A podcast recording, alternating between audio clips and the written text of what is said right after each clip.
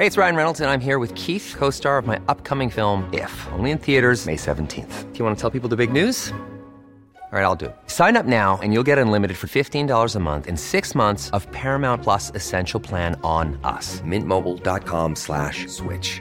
Upfront payment of $45 equivalent to $15 per month. Unlimited over 40 gigabytes per month. Face lower speeds. Videos at 480p. Active Mint customers by 5/31/24 get 6 months of Paramount Plus Essential Plan. Auto renews after 6 months. Offer ends May 31st, 2024. Separate Paramount Plus registration required. Terms and conditions apply if rated PG.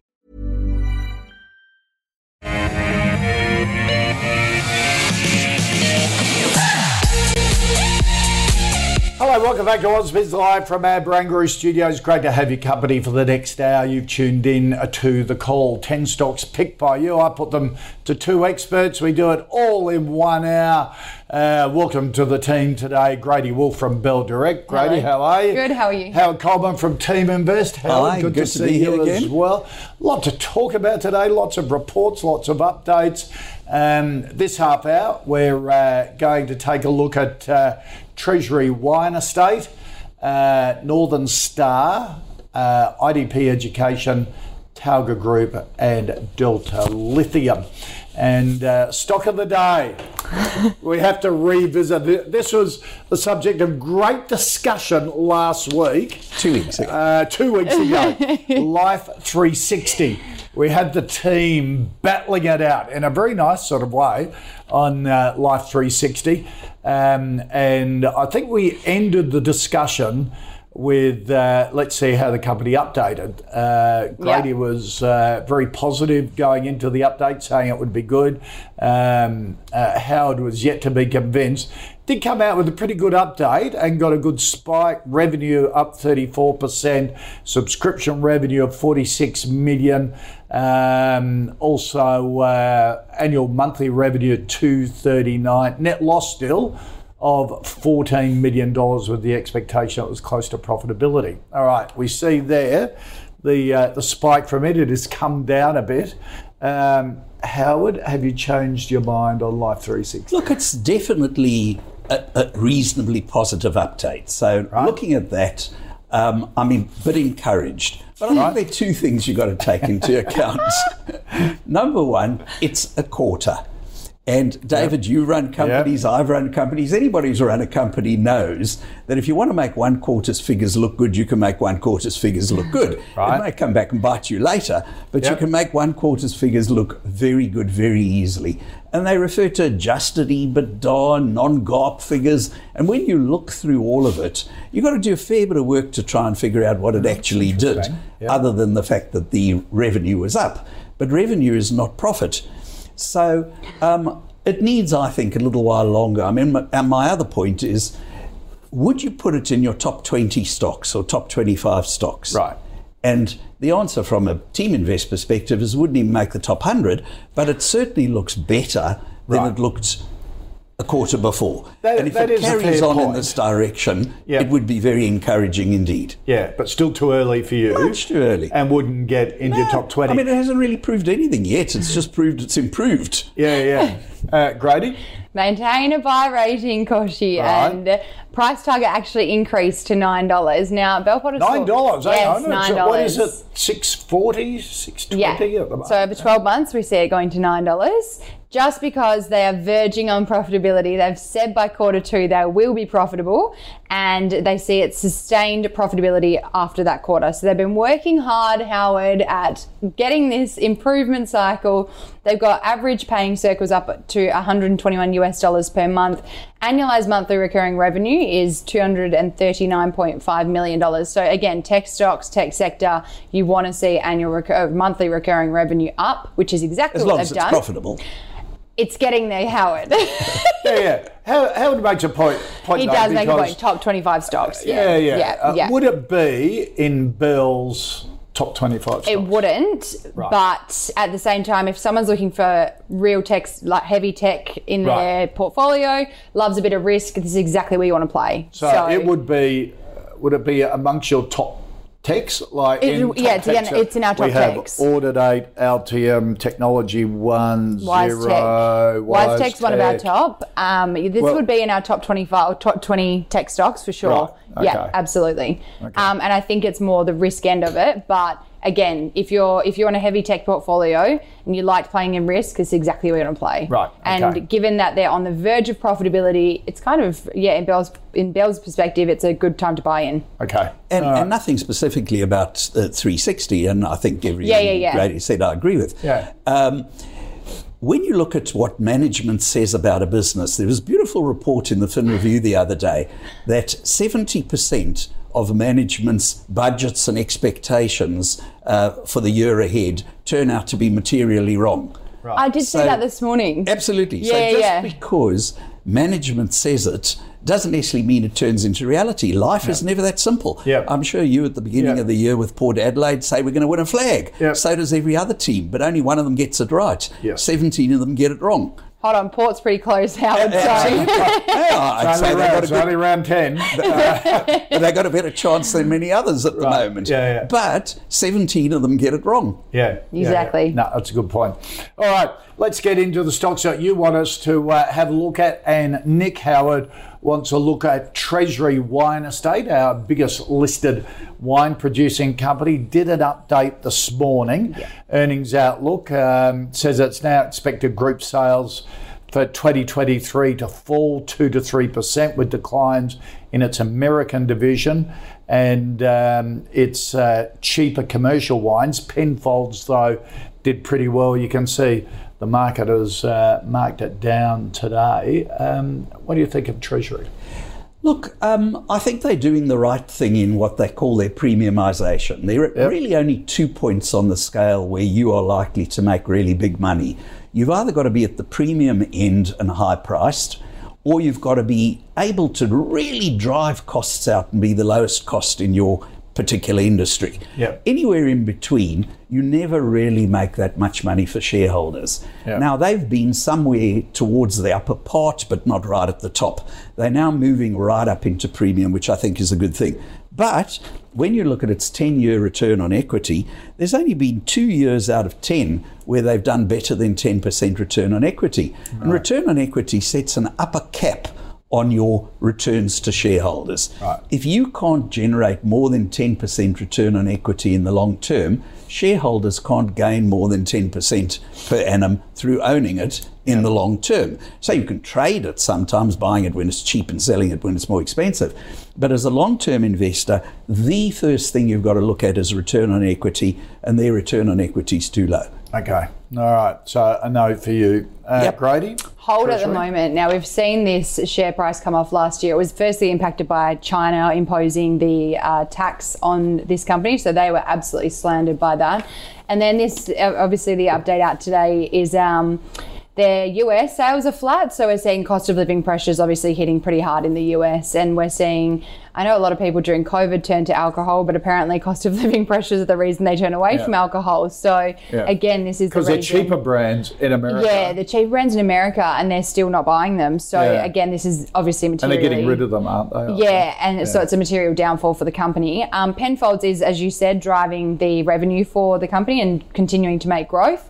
But again, the expectation for net sales revenue to decline 2 to 3% in a time where cost of living pressures are hitting pretty hard. That's not what you want to hear. So again, a hold because they've obviously come down a long way.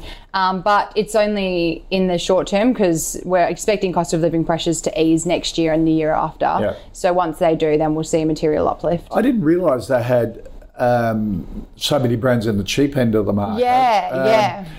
Promoted by, of all people, Snoop Dogg. Yeah. So I thought, wouldn't I pick Snoop Dogg as a wine drinker? But anyway, in those beverages. Apparently they're doing that. That would have cost a lot of money to get Snoop Dogg on the campaign, but Uber Eats is doing it for Kim Kardashian. They're not profitable, so there you go. And certainly the Penfolds brand, huge. I was coming back from the coronation, and we had a stopover in Dubai, and there's a wine shop at the airport there that had a fridge, and sort of to keep it at room temperature, of Grange going back to 1954. Wow. I looked at this and thought, that's a few Penfolds in there, and it was all Grange. Wow. It tells you that there are a fair number of people who pass through Dubai with a lot of money. Yeah, exactly. Did you? Surely you had a glass. Yeah, no way, not for me. Cost of living pressures are high. All right, at next stop, let's turn our attention to gold, and Les wants a view, Grady, on one of our biggest gold producers, Northern Star. Gold price down a bit under $2,000 US dollars at the moment, but in Australian dollar terms, I think it's still well above 3,000. Yeah, and now when we look at the gold sector, we have to look at investor appetite and sentiment. And what we've seen recently is investors piling in and they're riding the volatility of markets, really. And this was gold was deemed a safe haven asset, which kind of it's still really volatile because we're seeing investors pile in, get out, pile in, get out. Yeah. So understanding that, Northern Star is kind of driven by that. And their March quarter was softer than expected because of milling issues at the Pogo mine and also their KCGM. I think it's their Kalgoorlie operations. So understanding that they did have a reduction in production and milling issues that have caused a material output decline. The company is confident on their strong fourth quarter, obviously overcoming those milling issues. And overall, the outlook is pretty strong. And as I said, they're expecting a pretty strong start to the fourth quarter and then ending the financial year on a pretty big high. Again, the company is, their mines are, they're diversified. So that's what you want to see in a gold miner. So Western Australia, Alaska of all places, and the US. Mm. Oh, so obviously the US is Alaska. So understanding that is that they're diversified. So they have the US gold price and the Australian spot gold price. So with the Australian operations, Australian spot gold prices remained really strong. Mm. But again, this is a hold rating because we don't actually rate it. We go on Citi's rating, but our Bell picks are Gold Road Resources and OreCorp. Right. Yeah. So a hold for you. Yeah. Northern Star? Yeah, as you know, David, I don't get very enthused about miners in general and gold miners. I mean, I grew up in South Africa, watched our stock exchange there, which had probably 90% of the stocks on it were gold miners, and very, very few of them ever made money for shareholders. And the interesting thing is, so they've got three mines in three different parts of the world at the moment, and one of them had milling issues. Now, I would say that probably 1 in 3 holes in the ground that you're digging stuff out of has milling issues every time. So this is not a one-off. Yeah. Next time it may not be Pogo, it may be Kalgoorlie, or it may be the other one, and so on. So the milling is where you get the gold out of the rock around it. Mm. It's like, I mean, firstly, you've got to find the gold in the ground. That costs lots of money. So you drill the holes, you find the gold, you've got to borrow money from your shareholders in terms of raising capital to do that. Then you find the gold and you start digging for it. Now you need a whole lot of equipment for that, and you need a crushing plant, so you ask your shareholders for more money again. Then when you get that, then you've got to rely on being able to sell it at a price that's significantly higher than it costs you to produce. So gold miners are always going to make brilliant money for shareholders, but somehow never do. Yeah. And Northern Star, one of the better ones. So if you were in a gold miner, this would be certainly among your top ones to look at. Yeah. But really, there's so much easier ways to make money on a stock exchange than through gold miners. Right. So you don't go there at all, gold miners. And it's a wasting resource. You were bought, but that would apply to most mining companies. Absolutely. Right. It's a wasting resource. Yeah. And gold is usually a faster wasting resource because you find some iron ore, you usually have an enormous amount of it. You find some gold, the next thing is there's a dip in the underground thing, and where you thought there was more gold, there isn't, and now you've got to go and do some more drilling to find it. Yeah. Okay, but your colleague Mark Mullen, he loves mineral resources. I quite like mineral resources too, and I own it, but it's risky, and I wouldn't own 5 of them. So if there were 5 equivalent companies, and mineral resources was one of them, and I thought they were equal in every respect, one's plenty for me out of my 20 So you have portfolio. A bit of exposure, but a tiny bit through particular. MIN, mainly because MIN has absolutely brilliant capital allocation ideas. Right. Chris Ellison is a genius at capital allocation. That's hugely important because return on invested capital is probably the most important measure for a mining company. Yep. Yeah. Well, that's why we were shocked. There were shockwaves through the call yesterday because mineral resources came up. with Carl Kapalinga from Think Markets and Scott Phillips from The Motley Fool, both put a sell on it. Okay. And I hold it. I bought in recently myself, and they both said no. Sell, and I tell you, it's the first time. Wow. Ever on the call of MinRes is a pretty popular stock. The both paddlers have put us. What were their reasons? Sell on it.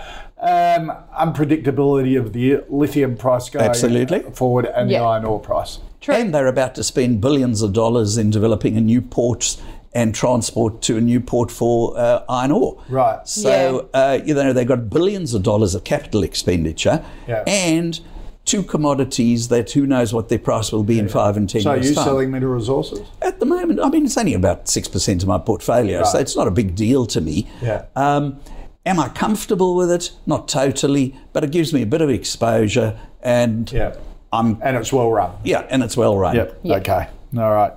Okay. Our next stock, Charles wants a view on a more traditional industrial stock, Howard. IDP Education, the big education group that's into English language testing for overseas students coming into universities here in Australia. Some used to be a lot bigger, but IDP Education's biggest shareholders used to be those universities. So they sort of managed it pretty well, saying, to actually get entrance into the university, you've got to pass this English language test, and this is the company you do it by. Absolutely. And they're also very good at marketing to overseas students while the students are still overseas, in order to get them to come and study with them, because there are alternatives. They don't have to study with IDP. They could study with somebody else, but this is a preferred one as far as most of the universities are concerned. High return on equity. It's been more than 10% every year since they've listed, which is about 7 years. We'd prefer 10, but at least at 7. Recently, about 22% ROE. Earnings are growing, which is obviously the other thing you want to see, and they've been growing at an average of about 10% per annum, which is very, very good. And not much debt. A little bit more debt than you'd usually expect in a company like this. Possibly they made an acquisition at some stage, not quite sure. But they've got a little bit more debt than we would ideally like in a company that doesn't have any real assets other than IP, but it's well within our filters. So from that point of view, look pretty decent. PE ratio is the only thing that would make us say a hold rather than a buy. Right. You know, if its PE is about 54, so over 50. If its PE was 35, it would at least be worth looking at. Yeah. But even 35 is not usually sustainable when interest rates are high. But with a PE of 50 plus, it's just way too expensive. Does that PE anticipate though international students coming back into Australia? They've been haven't been able to for the last 3 or 4 years. True, but usually. Had we not had a period of zero interest rates for a long time, a PE of 30 would anticipate massive growth in the future. It's just we got into bad habits that people thought had become permanent, that interest rates would be so low. And it's pretty obvious now that interest rates are going to be higher for longer, not necessarily that much higher than they are now, but I mean, they're not going down in any time soon. And therefore, PE ratios on average are likely to head back down more to the sort of 10 to 30 range that companies were normally in. So companies on PEs of 50, there's a lot of potential downside, but it looks like a very good company. Okay, all right. And the visit of the Indian Prime Minister, I reckon international students would have been high on the agenda with trade talks there, that's for sure. Absolutely. Grady, what do Bell's analysts think about IDP? I literally spoke to the analyst Olivia yesterday, and she said, reiterated the hold rating, just again because what Howard said, it's a very expensive, really high ratio, P ratio at the moment. And it's It's really interesting. The acquisition front that Howard touched on, they did make an acquisition of a company called the Ambassador Platform in the UK. Right. Now, it's a software as a service platform for higher education institutions to connect existing students with prospective students. So they're trying to use existing students as their form of marketing. So as Howard said again, it's a really good marketing company. And this acquisition is the cost of £9 million or 16.8 million Australian dollars.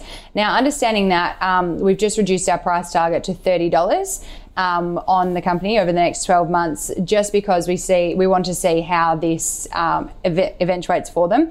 There are some synergies in what they currently offer and what this new platform will bring on board for them. Right. So they're saying that will be the easy way to facilitate the kind of onboarding. But at the same time, again, they're changing their marketing strategy to use word of mouth as opposed to cold calls and all of that. So again, it's really interesting that they have gone with that. The company has really good global exposure, huge global exposure, which is what you want to see for a company like this. They're leading in the field, founded in 1969, so huge history. Yeah. So they've done a really, really good job. It's a great company, but at the same time, we just want to see how this acquisition plays out over the next few months. So it's almost, and what Howard often refers to, that execution risk. When you take on something overseas or start overseas, sounds good, but are you going to be able to pull it off? Exactly. And also just waiting to see if the 9 million spend, what the revenues come in from that, if any, really. Okay. So just seeing what the synergies are and how they can benefit from the revenues in the future. They're not going to be realised for a while, which is what the analyst has put in there. Yep. But understanding that, they just want to see how the acquisition plays out before looking at a buy, really. So it's definitely a hold. Okay, a hold from both Howard and Grady on IDP. Alma wants a view, Grady, on Talga Group. They're a battery anode and advanced materials company. They develop green battery anodes, so that sort of ethical consideration in the battery supply chain. Sort of talk batteries now, everyone's excited. Batteries, you say the word battery and everyone jumps. So they link it to lithium. That's a great double, all those buzzwords. But the thing about this company is that they're in graphite. And I was at the Resources Rising Stars conference last week on the Gold Coast, and one of the investors showed me a photo of what an EV battery looks like in terms of the amount of each commodity in there, each material. Graphite makes up the most. It's not lithium, it's graphite, and graphite is the required commodity for lithium batteries to work. So it really changed my perspective, and that's why hearing graphite at the moment, that's kind of the word of the moment, really. Like lithium was the word of last year, graphite is the word of this year. And the thing about Talga, we've just initiated coverage of them because we're looking to get into the graphite space with a price target of $2.50 over the next 12 months. Double. So double, exactly. The reason we like them, we have a spec buy rating at the moment just because there's a few key milestones over the next 12 months they do need to get through, including binding offtake agreements for 75% of production to align with debt funding, project funding of $860 million and construction commencement. So what they're sitting on is one of the highest grade and one of the most advanced in terms of battery anode production graphite developers. So they've got this massive graphite mine really ready to go, and they've just got to get that going, really. And so you're buying into the pre-story at the moment. I hate saying story because Howard just chops me off every time. But what Howard's come up with a wry grin. He's just as the word story I was actually going to use the word story. I could have jumped on you for saying that. Anyway, so again, so it's not in production yet. It's not in production yet, no. So they anticipate the amount will grow to 2.4 million tons of graphite though per year for this company. So understanding that and the need for graphite in EV batteries, the world movement to EV batteries and EV cars, this puts it in a really, really good place. And the company also, we anticipate, again, they've got this production chain in Sweden. So what we're seeing is a lot of companies looking to get away from China when assembling these EV cars and assembling the batteries and the anodes. So the company has it in Sweden, so that's what they think is going to be a very beneficial factor as well. Oh, so they got the mine here. Yes. And the factory in Sweden. Yeah.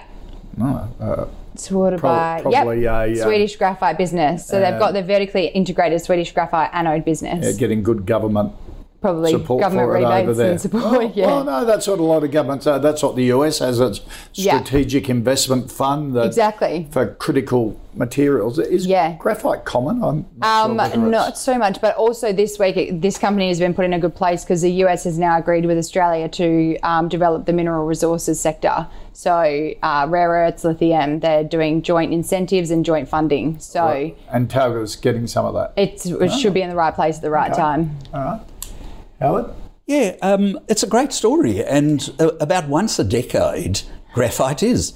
And in fact, I was at university doing physics as a major, became a physicist in the late 1960s, and graphite was going to make everybody rich. A few years later. Well, once a decade, it's going to make people rich a few years later. It's never done so. And if you look at this company, it lost 88% of all its shareholders' equity in 2015, 46% in 2016, 47% in 2017, 55% in 2018, etc. I can carry on. Most years over 100% of shareholders' equity. So they are obviously extremely efficient at mining shareholders' wallets, it would appear, but I don't know that they're that good at running a business. Yeah. So yes, graphite could be wonderfully valuable. There are all sorts of new technologies coming out for batteries, some using manganese, some using magnesium, some using graphite and so on. But in the end, you've got to have a business to invest in, and this has not shown anything that suggests it's a business. It just keeps raising capital, doesn't it? Yeah, well, it's done that. They're worse ones. I mean, there are things on the stock exchange that raise more often than them.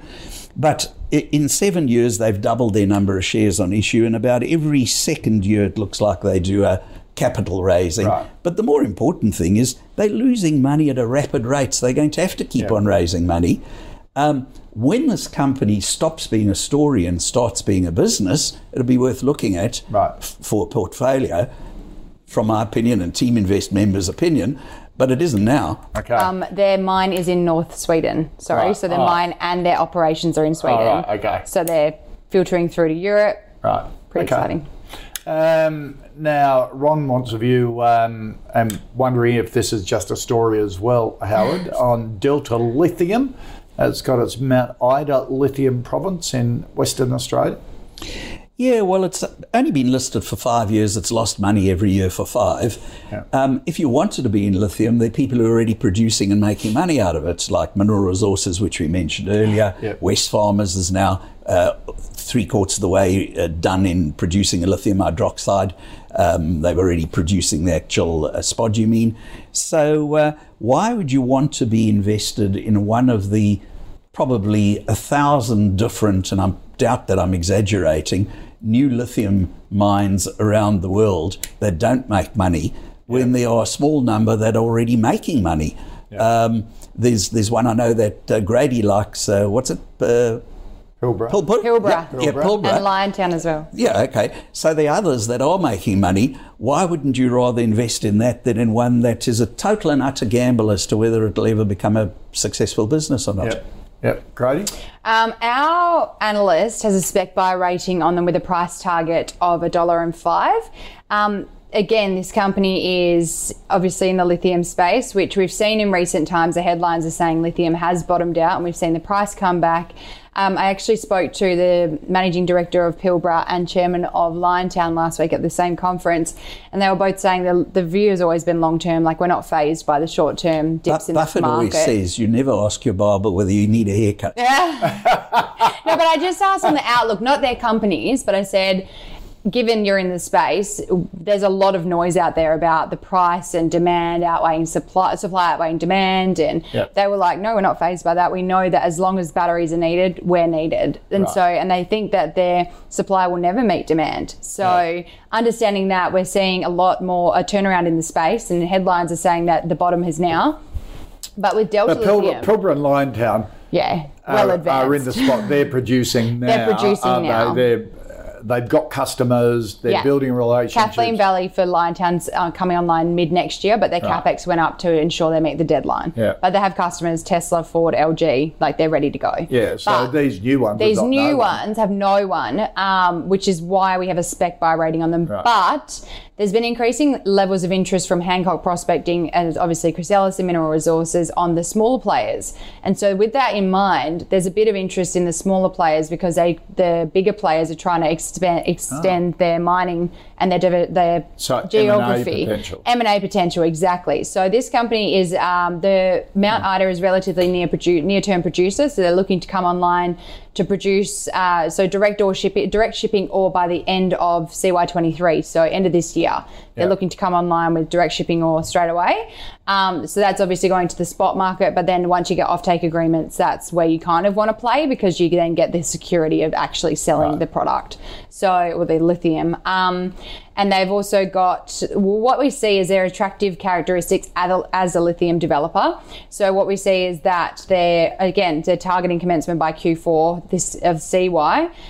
23, the early Yinnetharra exploration, that's their other mine, is looking really favourable for having lithium assets there and the high lithium potential. They're independent and they don't have any major big players on their books yet, so they could be an M&A target takeover. Okay. So, and lithium, by the way, is not uncommon. You know, there's lithium in the ground all over the world. If you dig in your backyard, you might find it. And there's hundreds of new lithium stories like this. Yeah. And if they all eventually come on stream, which I'm sure they won't, most of them will just lose their shareholders' money. But if they did all come on stream, there'd be such a glut of lithium that we wouldn't know what to do with all this stuff. Does a potential takeover target ever come on your radar? Or do you take that into consideration ever in making an investment? Not really, but if you really like a company, you own it and it's proven to be a wealth winner for a long time and it's going to make a takeover, then I'd rather own the wealth winner to start with than the takeover target because they'll turn it into a good business. Businesses are run by people. Yep. And the same as we say in sport, a coach makes a huge difference, the management team in charge makes a huge difference, etc. It's the same in business. Yep. So just because a company has found lithium in the ground, hooray and hallelujah, hundreds of people are finding lithium in the ground all around the world. Yep. Are they going to turn it into a business that is profitable for shareholders? Right. That's the key. Yep. All right, let's recap the first five stocks. Life360, no from Howard, a buy from Grady and Bell. Treasury Wine Estate, a no from Howard, a hold from Bell. Northern Star, no from Howard, a hold from Grady, but Bell prefer Gold Road in the gold space. IDP, a hold from both. Talga's a spec buy with the price target of $250. From Bell, a no from Howard, and Delta Lithium is a spec buy from Bell and a no from Howard. Here on the call, we've been following our own fantasy fund as picked by our investment committee, the last committee meeting. You can see on ausbiz.com at that meeting in May, they trimmed 1% of their holding from Macquarie Group, Wesfarmers and Elders, added that percent to WiseTech, MA Financial and Cash, and they replaced Austal with Kelsian Group. And since inception, the fund's up about 10% at the moment. All right, this half hour, we're going to take a look at Australian Agricultural Co, Green Technology Metals, Propel Funeral Partners, Imugene, and Magellan Financial. And Howard Pearl wants a view on Australian Agricultural Company, the big cattle producer. Yeah, I mean, look, it does what it does well, but it's very, very hard to make money in agriculture because there's so many things outside of your control, the weather being the most important one of the whole lot. Yep. So when you look at AAC, there have been some years it's run at a loss, and there's only been 1 year in 10 that it's actually had a return on equity of more than 10%. Right. So my sympathies to them. I'd hate to be running a business like that. It's just impossible to know what's going to happen next year, you know? Yeah. It's a no from me, but I admire them for trying, but I wouldn't want to have it in my portfolio. Yeah, that share price chart really tells the story, doesn't it? And again, agricultural stocks, you've got to trade them more than long-term investors. Absolutely. Yeah. And that's not what we're experts in. I mean, you get people who come on the show who are people who really focus on trading. I've never seen any evidence that traders in the long term do better than long-term investors, so I'm not interested in doing it. But certainly we have no expertise in it. We look at those kind of stocks and say, too hard, let's stick to things that are easier. Yep, too volatile. Grady? I'm going to contrast your opinion there, Howard, and say it's a buy rating with a price target of $2.15. Now, Bells think it's trading at a really high discount, excessively. So they've been caught up in the ag stock sell-off recently because we have seen livestock prices come down and moderate since the high last year. We have seen feed prices come down. So there's a lot of tailwinds that are headwinds turning into tailwinds. But the thing with the company is that their operating revenue for the first half is up 14%, operating EBITDA is up 35%. Live weight sold was down 2% year on year, it's quarterly. But revenue per kilo is up 16% year on year. So their live weight sold is down, but the price is up, and that's exactly what you want to play into. We're seeing prices moderate. We saw another, I think it's Elders, we have a hold rating on because they have livestock prices coming down. For lamb, mutton, all of that. But then if this company is really benefiting from livestock prices growing, then good on them. Yeah. So that's what we like to see in this company. And they're really, they're vertically integrated across cattle. So they've got they span the entire supply chain from genetics, nutrition, pastoral operations, feedlots and processing. So they go from start to finish. So just look how hard that is. You've got to get all of those things right. It is hard. It's quite scary. But when one part's underperforming, you have the other parts really outperforming the market. So what we've seen is that recent cattle prices for the second half of the downdraft have been absorbed by land value and herd growth. So that's what you want to see. So when one area is underperforming, you want to see the rest kind of lifting up, and then obviously average costing and all of that comes into play. But again, we do like the company, so it's pretty good. It's an amazing business though. Amazing. I've got a colleague who's involved in Kidman pastoral, and the technology that they're introducing there, honestly, sort of GPS tracking the cows, GPS tracking the water, the whole thing. It's all of the amazing. Farming, ag chem and ag stocks, all of the John Deere, John Deere headers and tractors now. Can I get in there? Yeah. Absolutely. Yeah, I have nothing to do with farming, and I would just remote. They're all remote. You don't need anyone on there. Long gone are the days of harvesting and seeding being 24-hour jobs. But the trouble is, they just hard to make money out of it. Yeah. That's the trouble. All the money goes into the infrastructure, into these John Deere trucks. Brilliant ideas to make things more efficient. And really, I mean, farming today compared to 50 or 100 years ago, it's extraordinary. Yeah. But it's hard to make money. Yep. Yeah, because you can't control nature. Absolutely. All right, Louis wants a view, Grady, on Green Technology Metals. We're back in the lithium space as well. Yeah. Root Lake, Seymour Lake and Weiser Lake are the three projects. All in Canada. And Canada is emerging as a pretty good place to have your lithium assets, especially with the growth in the North American EV space and the demand and growth there. So they're in the right place. Again, what we're saying is you're buying into the story. They're not producing yet. So what you want to see, and they've got over 56,000 hectares of exploration claims. So that's good. I can see Howard looking at me ready to pounds. So the Seymour project, Root project. So these are all, the Seymour project is the main one. They've got 10 million tons at 1.04% lithium oxide. So that's a pretty good result so far from drilling to date. They're also looking into downstream lithium processing capabilities. So again, with the likes of Liontown, we've seen them jumping into that, and that's where the margins are made. So not just mining and getting the product, it's actually processing it as well. That's where all the margins are made.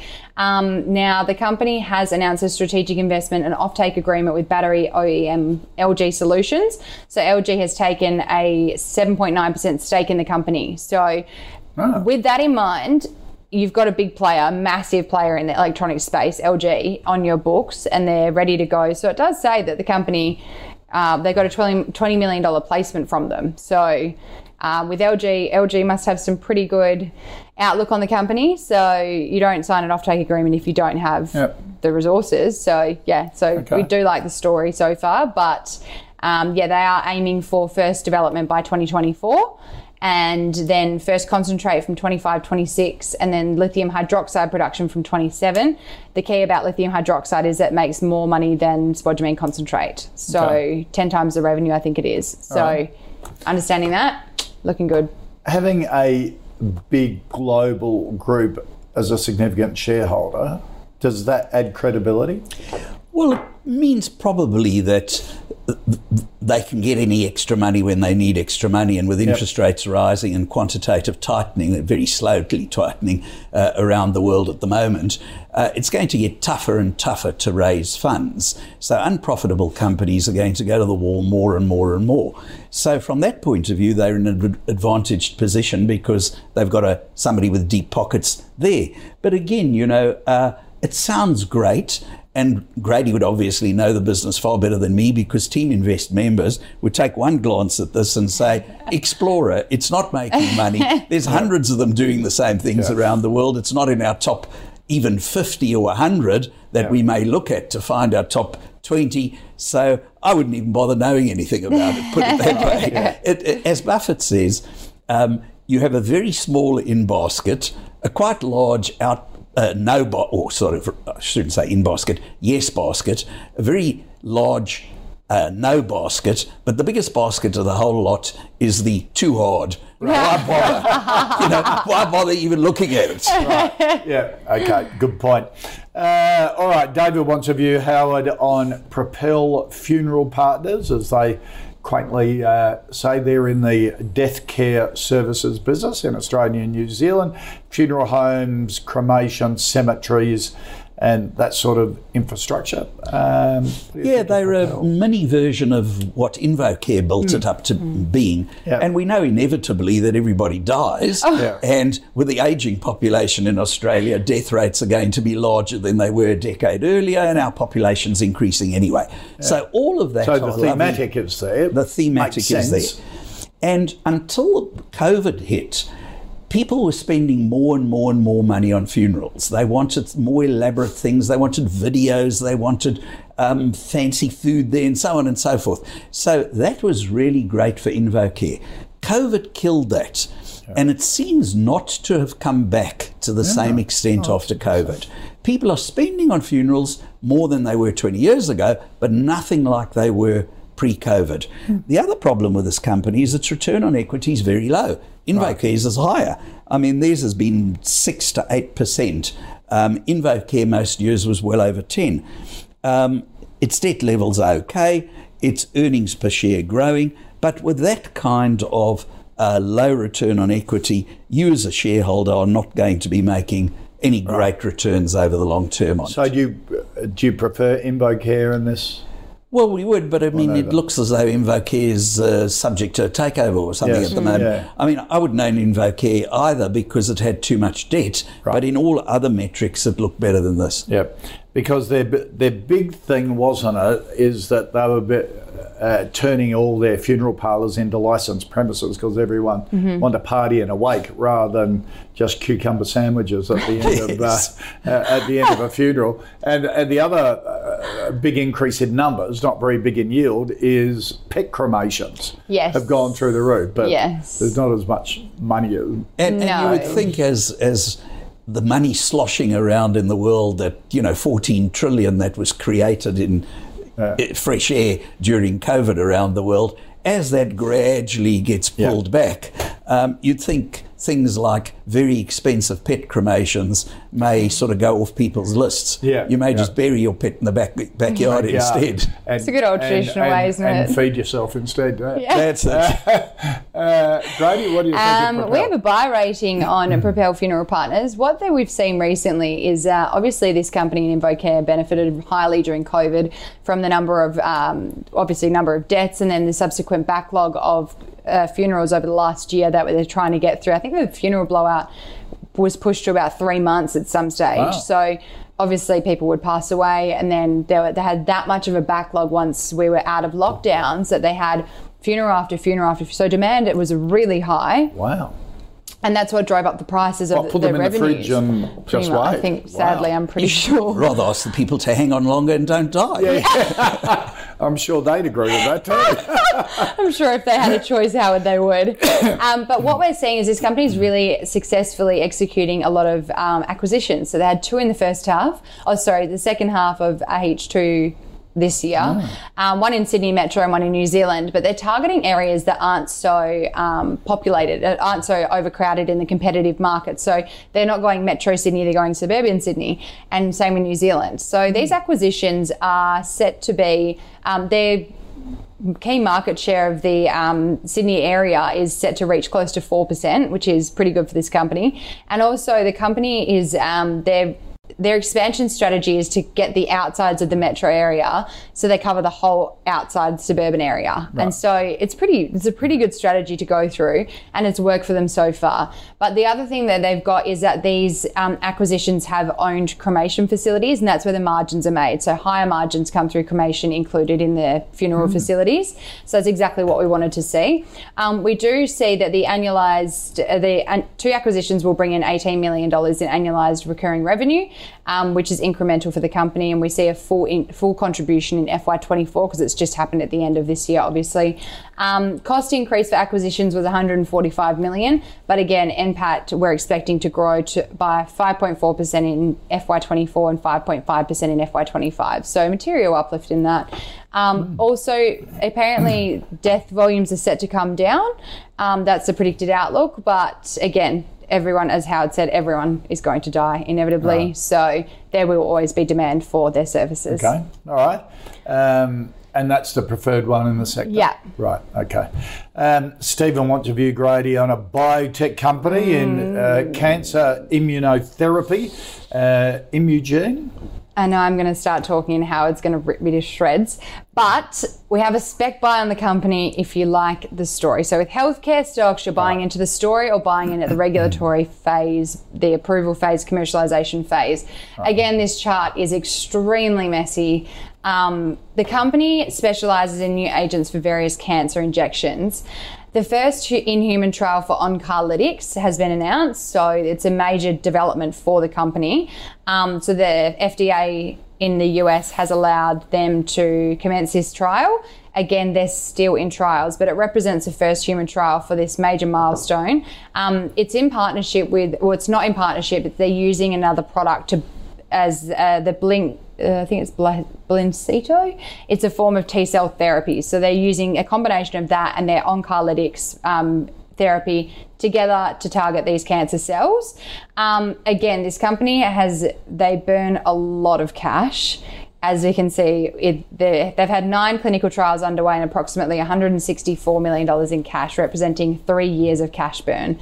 Right. So again, we're not expecting any of their treatments to be approved in the coming years, or at least the next 2 years. So again, if you want to buy in, it's a spec buy. It's a really cheap share price. So you're buying into the story, and I'm going to pass to Howard because he's going to rip me to shreds. No, I wish this company all the best. I wish them the best as well. Yeah, I hope they are very successful and that every one of their trials succeeds and they come out with wonderful therapies for all different kinds of cancers. Yeah. That'd be absolutely marvellous.